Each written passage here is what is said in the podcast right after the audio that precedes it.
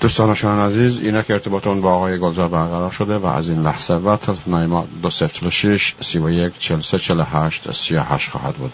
یادآوری کنم که این گفتگو از اینستاگرام و همچنین از فیسبوک به صورت زنده پخش می شود. آیا گلزار با سلام و درود فراوان خدمتتون و سپاس داریم که دعوت ما را پذیر شدید و به رادیو اصل جدید خوش اومدید. سلام دارم خدمت شما آقای جوادزاده گرامی و همچنین سلام دارم خدمت شنوندگان محترم رادیو عصر جدید آقای گلزار عنوان کردیم یا چیز زدیم که گفتگوی ما حول چرا انتخابات 1400 نظام ولایت مطلقه فقیه را تحریم کرد البته بله. البته چند جور می‌توان به این تحریم نگاه کرد. بخشی از اونها اصلا که وابسته هستند و اونها را اونها هم تحریم می‌کنند و بخش دیگر مستقل هستند و وابسته به جایی نیستند و اونها نیز با تحریم فعال موافق هستند. این, بله. این تحریم فعال به نظر شما باید چگونه باشد؟ و چه راهکارهایی را شما برای این تحریم پیشنهاد می‌کنید؟ در صورتی که می‌بینیم بخشی از اصلاح طلبان نیز رفتن ثبت نام کردن برای مثل آقای تاجزاده برای شرکت در این انتخابات ولایت مطلقه فقیه فراموش کردند که رهبر اصلاح طلبان بعد از هشت سال گفت من تدارکاتچی این نظام بودم. زمانی که کسی که تدارکاتچی باشد آیا رأی دادن اصلا محلی از اعراب دارد یا نه؟ من گوش میکروفون رو داخل شما می‌ذارم. بفرمایید. خیلی تشکر می‌کنم. بله به این موضوع هم حتما می‌پردازیم و نظر خودم خدمت شما و شنوندگان محترم خواهم داد. ولی الان جا داره که یک به صلاح توجهی هم بکنیم از لحاظ تاریخی. انتخابات این دوره 1400 در حقیقت سال 1400 مصادف است با کودتا علیه اولین رئیس جمهوری ایران. اگر مقایسه کنیم اولین دوره ریاست جمهوری در ایران بعد از انقلاب که توجه بکنید در اون دوره قانون اساسی نظارت فقیه درش بود. با اینکه در پیشنویس قانون اساسی اساس بر این بود که اصلا ولایت فقیه ما نداشتیم که اون پیش اون قانون اساسی که پیشنویس بود و بنا بود در ایران مردم به صلاح به اون هم رأی داده بودن و موافق بودن که اون اجرا بشود می‌شد با اون یه دموکراسی رو به وجود آورد. اومدن ولایت فقیه رو با سه شرط به قانون اساسی اضافه کردن و در حقیقت آقای خمینی برخلاف وعده هایی که به مردم داد و وعده که میگیم در مقام یک ولی که به صلاح در مقام یک کسی که مردم مرجع بوده ایشون او رو می‌گفتن حرفش دوتا نمیشه. ایشون دروغ نمیگه ریا نمی کند امروز یه حرفی نمی‌زنه فردا بزنه زیرش. مرجع بوده مردم مرجع رو این شکلی میشناختن. جور دیگه ای نمیشناختن مرجع رو. اون کسانی که اعتقاد داشتن. در حقیقت به این نوع از فقاهت و آقای خمینی اومده زیر زده زیر همش. آقای بنی صدر در اون زمان اولین رئیس جمهوری انتخاب شد با قانون اساسی که تغییر داده شده بود فقط نظارت فقیه او بود. اگر آقای خمینی به نظارت فقیه بسنده می‌کرد و در کشور دخالت نمی‌کرد و دستور نمی‌داد حکم صادر نمی‌کرد. به نظر من بازم می‌شد یه دموکراسی رو به وجود آورد.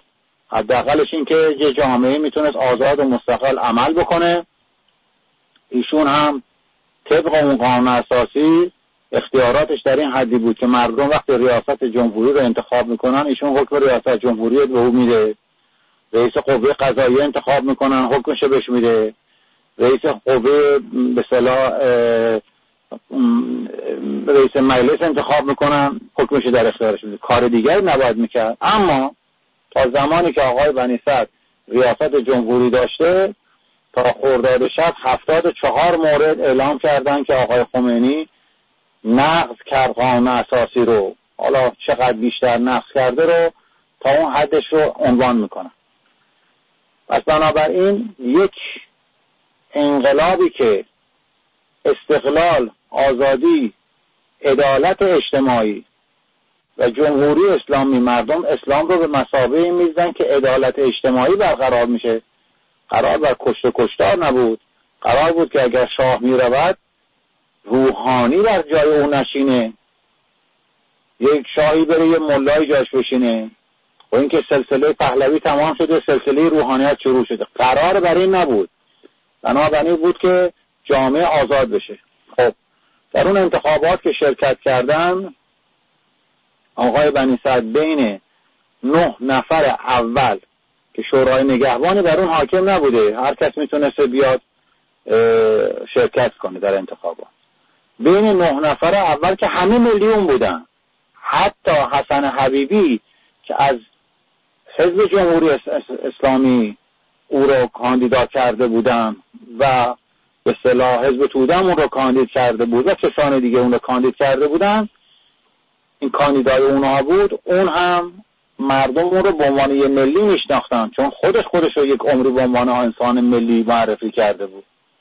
حالا شما نگاه کنید از انتخابات اول ملت ایران توجه کنید تا انتخابات حالا چه تحولی ایران شده. اولین منتخب هر روز گزارش به ملت ایران داده. هر روز هشدار داده که دارن انقلاب رو به ضد انقلاب تبدیل می‌کنن. بودجه کشور رو خودش تحلیل کرده و گفته چه اشتباهاتی درش داره میشه. این بودجه شما رو چه شکلی فقیرتر می‌کنه؟ تمام روابط خارجی که بند و بست کردن رفتن یواشکی اجرا کردن در الجزایر همه رو برملا کرده برای ملت شما برای شما ملت و ده ماه و بیست روز گزارشات روزانه در اختیار ملت گذاشته. الان نگاه کنید آقای روحانی حاضر به گزارشی نیست.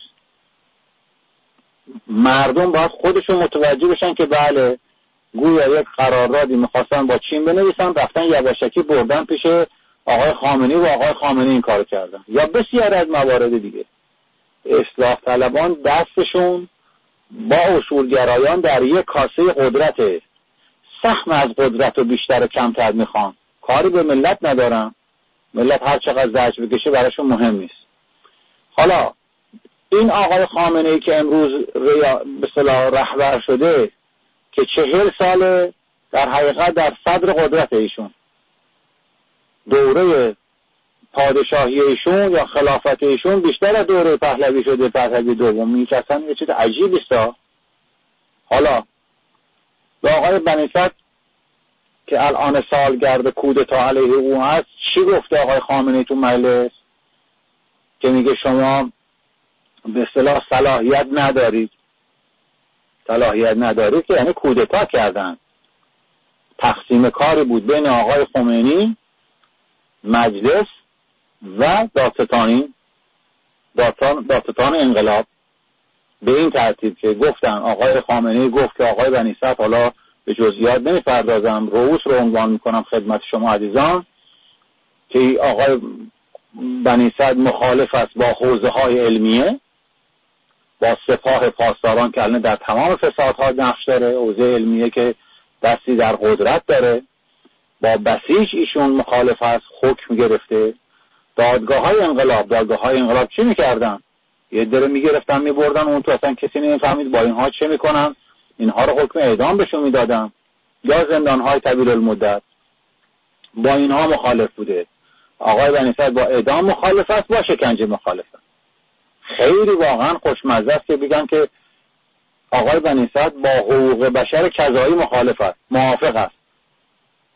حالا برای اینکه بگن حقوق بشر بده یه حقوق بشر یه غربی هم چسبوندن پشتش با حقوق بشر غربی.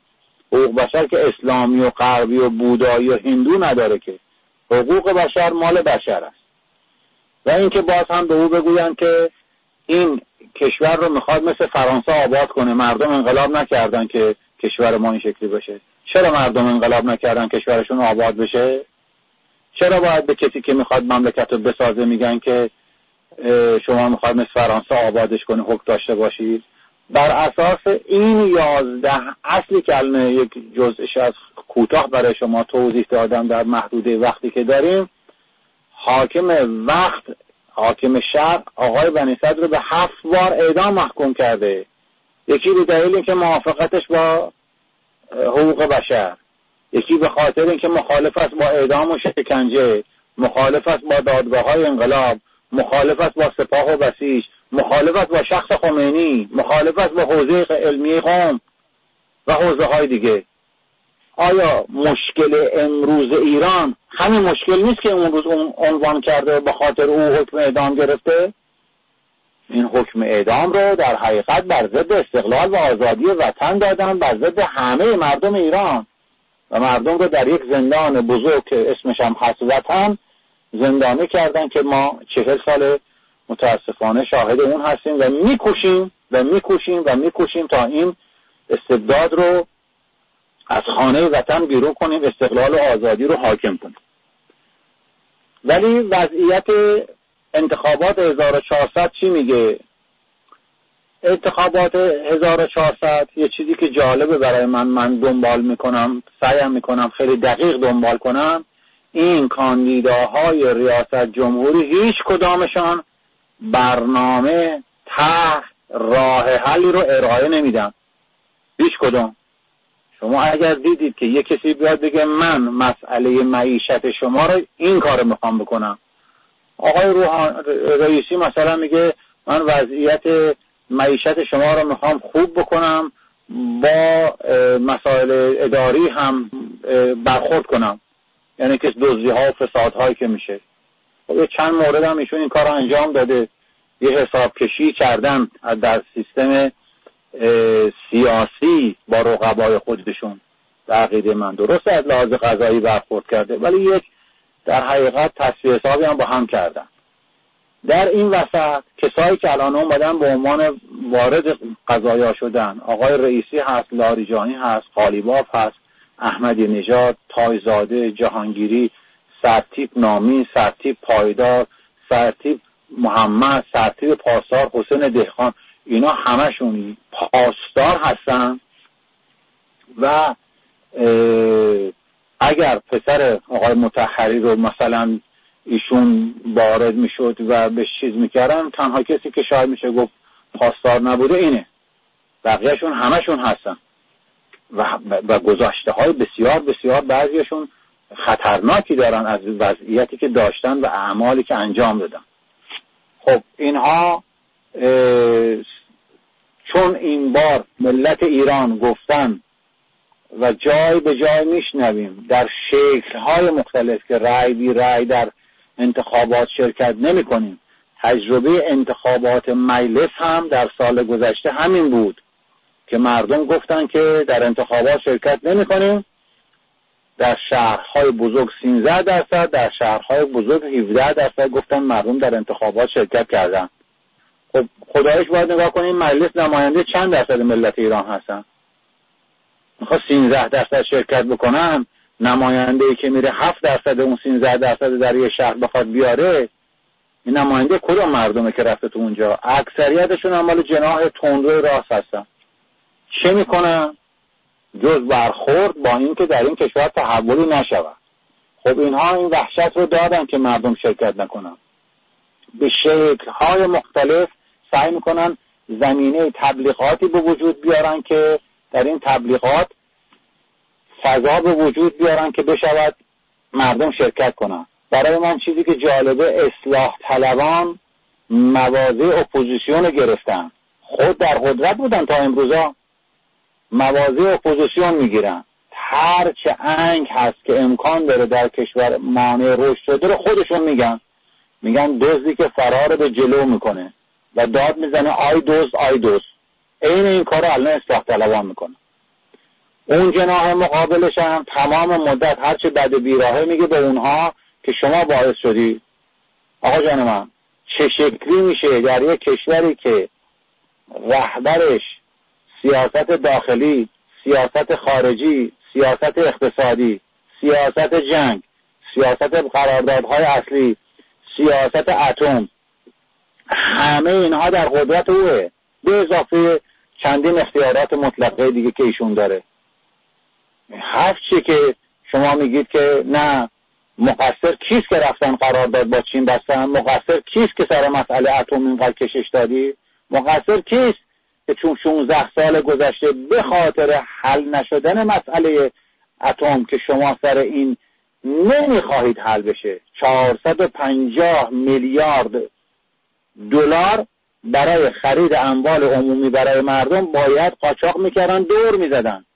اینو دیگه نماینده مجلس می‌گوید که چنین اتفاقی افتاده در این وطن. چرا باید این اتفاقات بیفته؟ به چه دلیل؟ کی گفته که باید اینطور بشه؟ حالا جالبه.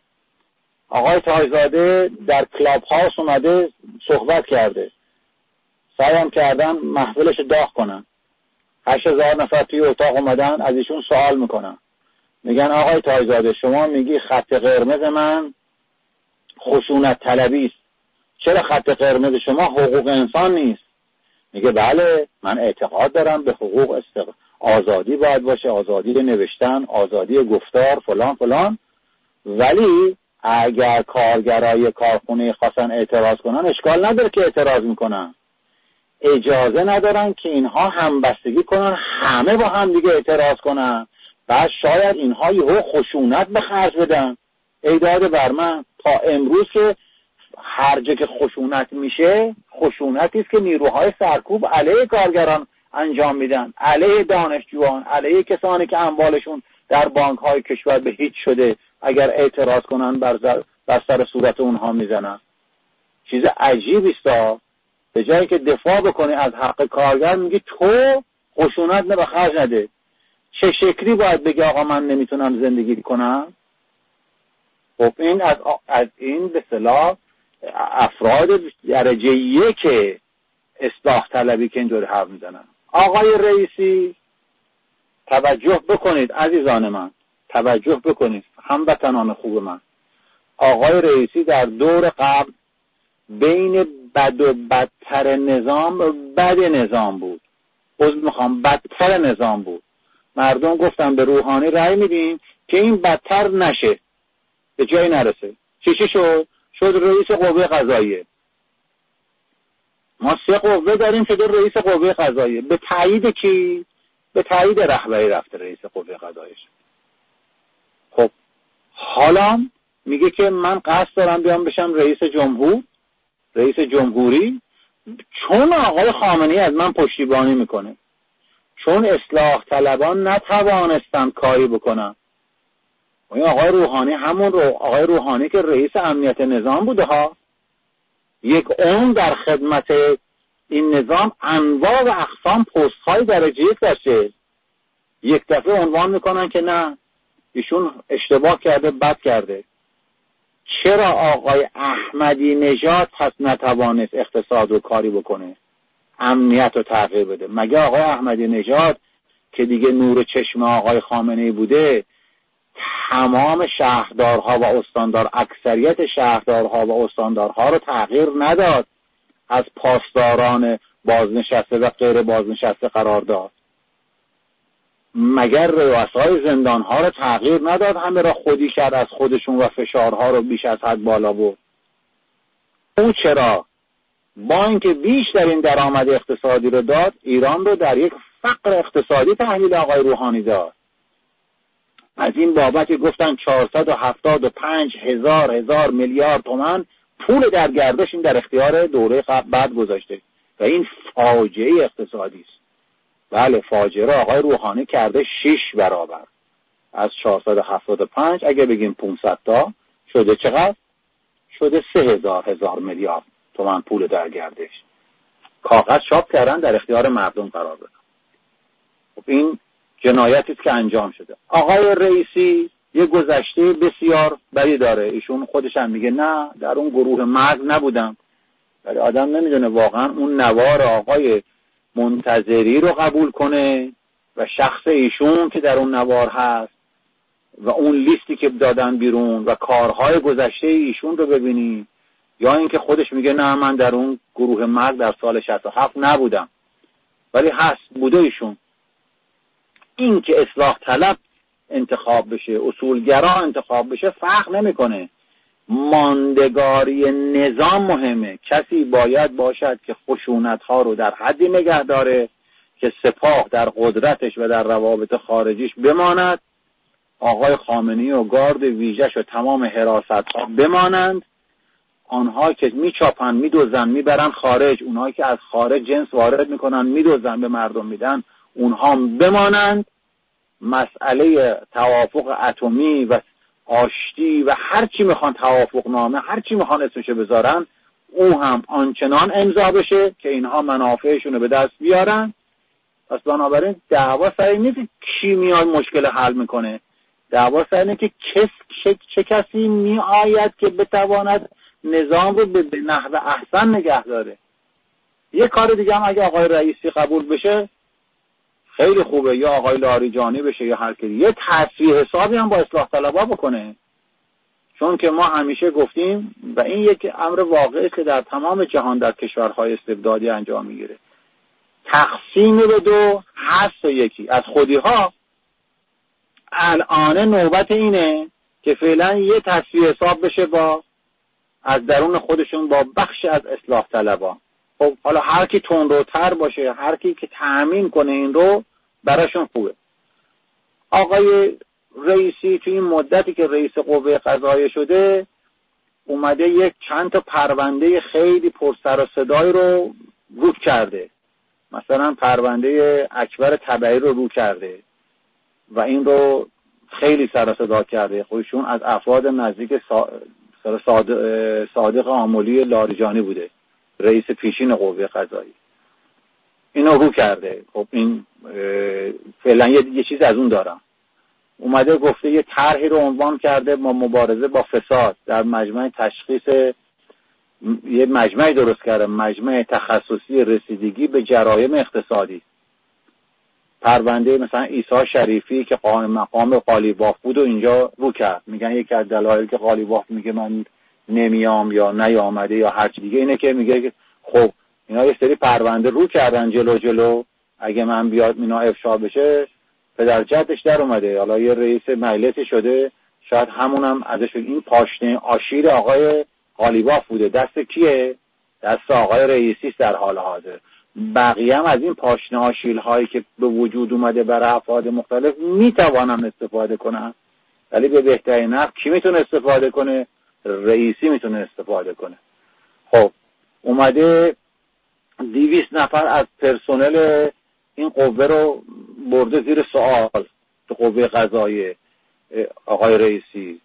و در شهرها و روستاها اومده رفته اونجا که تخلفات بزرگ بوده میگن ایشون رفته خیلی جدی برخورد کرده. حالا تا چقدر این جدی برخورد کرده من رو یاد رئیس سازمان اداریست یا یک سازمانی داشت که دوره شاه شاه من اینا یک مسئولی گذاشته بود که اینها رسیدی کنن به تخلفات بزرگ در سطح کشور چون اواخر دوره شاه عین وضعیتی است که ما ایران داره. یک هرج و مرجی از دزدی و فساد همه جا رو گرفته بود. یه مصاحبه بعد از انقلاب با اون شخص کردن اون میگه که ما سه هزار تا پرونده داشتیم که یه حد اقلی گذاشته بودیم که چند میلیون اگر اینا به صلاح فساد کردن به این پرونده ها رسیدی کنن. به هیچ کدومشون نمی‌تونستن رسیدی کنیم چون هر کدومشون دومش به یه جایی وصل بود. حالا اینا تو تصویه حساب ها یه کسایی رو بسیار تصویه حساب کردن. مثلا یه کسایی که در رابطه با جهانگیری بوده تصویه حساب کردن. در رابطه با لاریجانی بوده.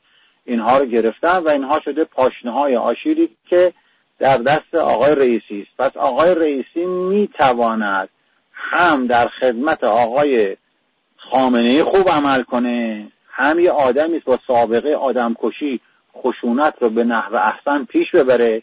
یه دوره در حقیقت پوز آدم هایی که می‌توانند در چارچوب نظام مشکل ایجاد کنن به خاک بماله. این کاری که میگم. آقای جهانگیری می‌خواد چیکار کنه؟ آقای جهانگیری در دوله آقای روحانی نشون داده و موقع که استاندار بوده. اینا که اگر بخواد کاری هم بکنه اینها نمیذارنش. چرا؟ برای که الان مسئله مثلا اتم رو خواستن ببرن به یه مرحله برسونن و انواع اقسام مبارزات با اینا می‌کنن که نشه. چرا؟ چون احتمال میدن که اگر که این از دست اینها به پیروزی نرسن در حقیقت به توافق نرسن که این صد برداشته بشه برای خرید فروش و یک سری یک تکونی بخوره شاید اقتصاد. من به اون باور ندارم ولی شاید یه تکونی بخوره. میگن نه هر چقدر عقب بیفته بهترش. و اگر به اسم ما باشه یادتون نره ایران می‌توانست در خرداد شست جنگ تمام بشه. آقای بنی با سران کشورهای غیر متعهد گفتگو کرده بود. تمام گفتگوها چاپ شده بود. در اختیار مردم هر روز در روزنامه قرار می پیشنهادات ریاست جمهوری که بنی باشه اون موقع در اختیار همه قرار گرفت که به هیئت غیر مثلا به اون هیئت گفت که نه ما این شکلی میپذیریم این شکلی میپذیریم این شکلی باید قناعم بدن عراق باید این شکلی از مردها دور بشه. اون هیئت اومد پذیرفت.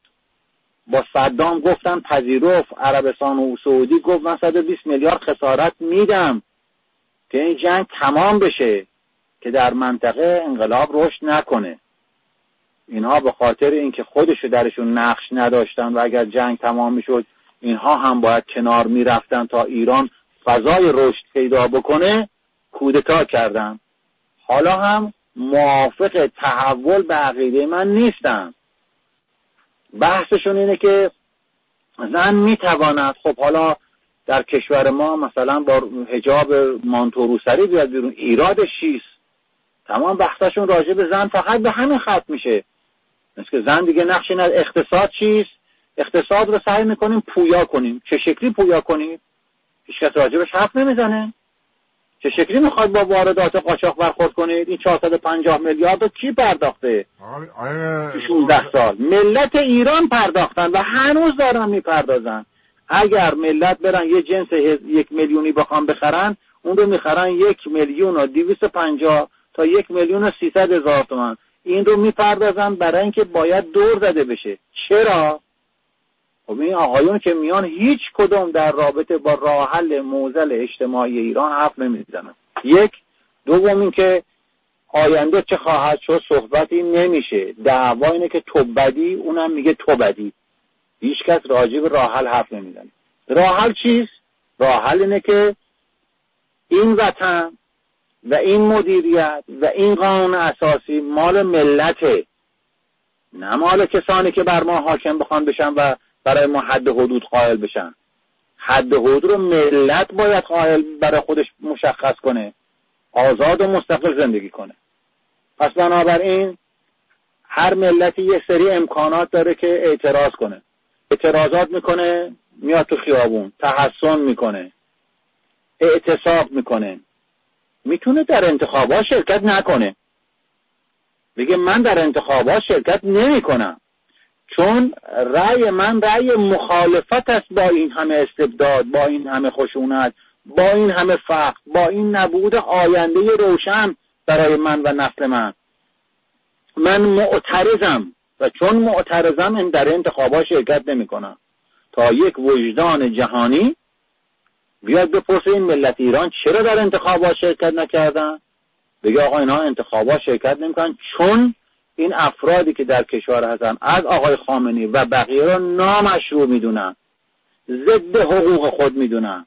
وجدان جهانی به پشتیبانی ملت ایران بلند بشه. این چیز کمی نیست. بسیار امر اساسی است برای تغییر و تحول در هر کشوری که وجدان جهانی پشتیبان بشه. چه شکلی می‌تونه پشتیبان بشه؟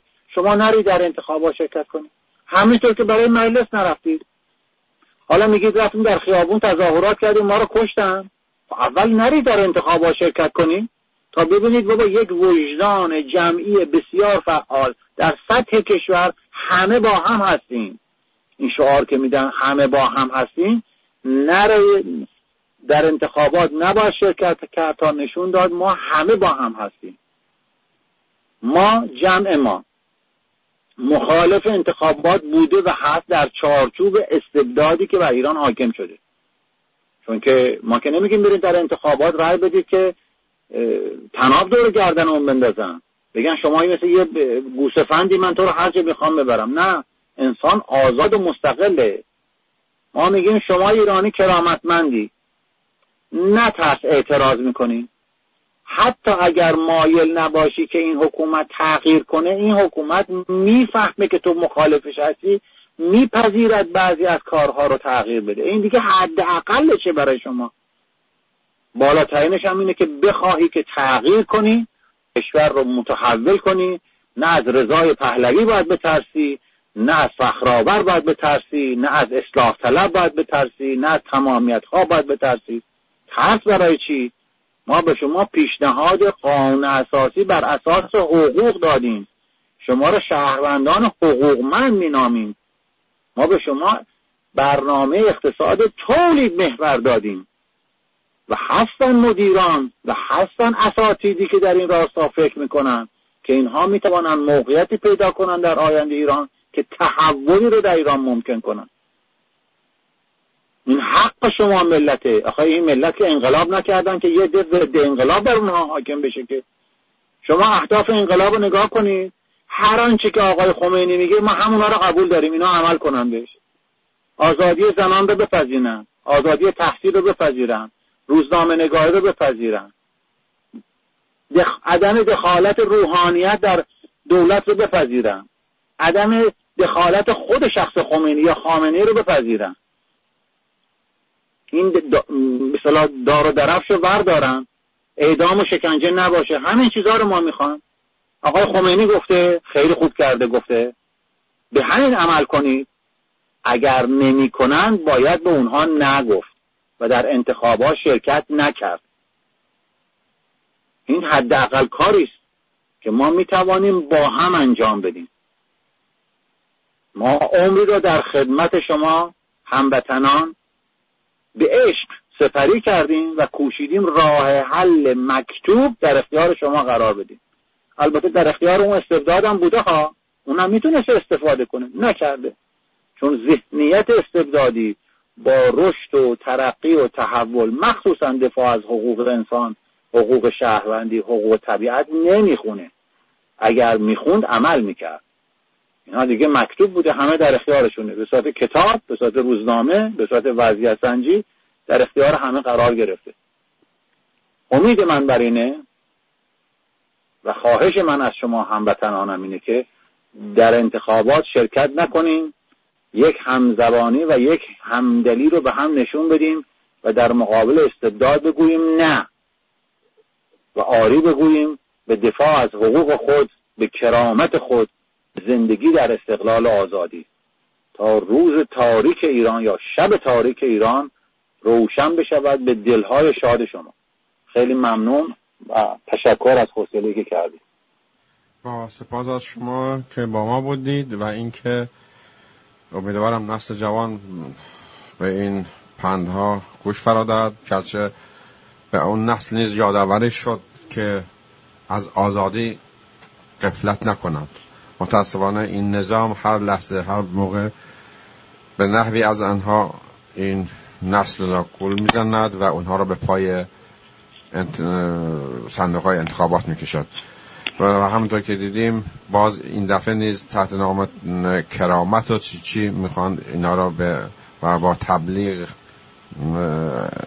اینا را می‌خواد به, پای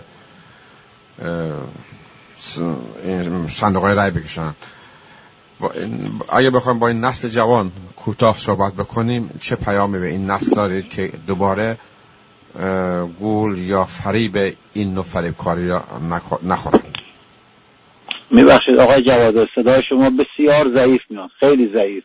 گفتم چه پیامی می‌توان به نسل جوان داشت که دوباره فریب نخورند؟ این بار تحت نام گویا تحت نام کرامت انسانی به میان آمدند گول می‌تونن نخورن. اگر که به قول قدیمی ها از ایران می‌گفتن هندوانه هم که می‌خری به شرط کار. گذشته اینا رو بررسی کنن. اینا در امنیت ملی چه می‌کردن؟ در مجلسشون چی می‌کرده؟ آقای رئیسی چرا در گروه مرگ بوده؟ چرا رفته از آقای منتظری میگه دیویست نفر رو بکشین؟ شما می‌خواید همتون آواره بشید به کشورهای خارج یا می‌خواید در وطن باشید؟ در وطن زندگی کنیم انسانهایی باشه که بگیم ما یه وطنی داریم که در جهان نشون بدیم. انسانهای کوشایی هستیم در ساختن وطن در الگو شدن برای بقیه جهان. و همه امکانات هم در اختیارتونه. این تونسی ها بلند شدن و بقیه کشورهای عرب هیچی نداشتن بلند شدن. حالا فقط تونس اونجا موفق شده. به یمن کوشش یک عده کوچیک. ما قانون اساسی بر اساس حقوق که یک قانون اساسی صد درصد لایکه. دیگه چی می‌خواید در اختیارتون هست و دفاع از حقوق شما می‌کنه. برنامه اقتصادی تولید محورم در اختیارتون هست. دفاع از حقوق زنان دفاع از اقوام ایرانی همه چیز رو لحاظ کردیم خب پس بنابراین جمعی هم هستیم در خدمت شما. این جمع تنها نیست. تمام کسانی که در ایران از استقلال و آزادی دفاع می‌کنن از حقوق انسان دفاع می‌کنن. دلی در گروه تحول ایران دارن در این جمع میگنجن. و امکان تحول برای وطن هست. از یه آقای رئیسی ترسیدن و گفتن انشالله اینشون میاد می‌خواد یه کاری کنه مگه اون چند ساله؟ چند تا چهار سال می‌خواد صبر کنه؟ آقای رئیس روحانی نگفت من با یک کلید میام مشکلات رو حل می‌کنم؟ بسیار گول کلید خوردن. حالا آقای رئیسی یا نمی‌دونم لاریجانی یا بقیه با چی چی می‌خوان بیان؟ اگر کلید ندارن چوب جادو دارن می‌خوان مشکل ایران رو حل کنن. آن چیزی که ایران رو تغییر میده نیروی نسل جوان است که خواهان تحوله. برای همه کشورها. اونها هستن که تحول رو ممکن می‌کنن. اگر می‌خواید خب ممکن میشه. اگر نمی‌خواید استبداد از این که هست بدتر خواهد کرد. اگر پنج هزار هزار میلیارد پول در گرده شده شیش هزار دلار شده هفت برابر تو این چند سال. منتظر باشید هشت سال آینده هر کی بیاد به همین نسبت ارزش پول ملی از بین میره. به همین نسبت فقر بیشتر خواهد شد. ما مرتب به شما تحلیل اقتصادی دادیم. برید به این تحلیل ها نگاه کنید. ببین جایش به شما دروغ گفتین ریا داشتین. والا نه. هرچه بوده در جهت این بوده که حقایقی رو به شما بگیم شفاف سازی کنیم تا شما گول مستبدها رو نخورید. با اونها زندگی نکنید در خاری و خفت. سربلند باشیم چرا ما یک کشور سربلندی نباشیم؟ می توانیم سربلند باشیم. بیستید در انتخابات شرکت نکنید و این رو زمین ساز تحول برای ایران بکنید. با سپاس فراوان از شما. امیدواریم شما رو در برنامه آینده طبق معمول داشته باشیم. تا فرصت دیگر به درود میگیم. روز روزگاران بر شما خوش. شب شما و شب شنوندگان گرامی هم خوش.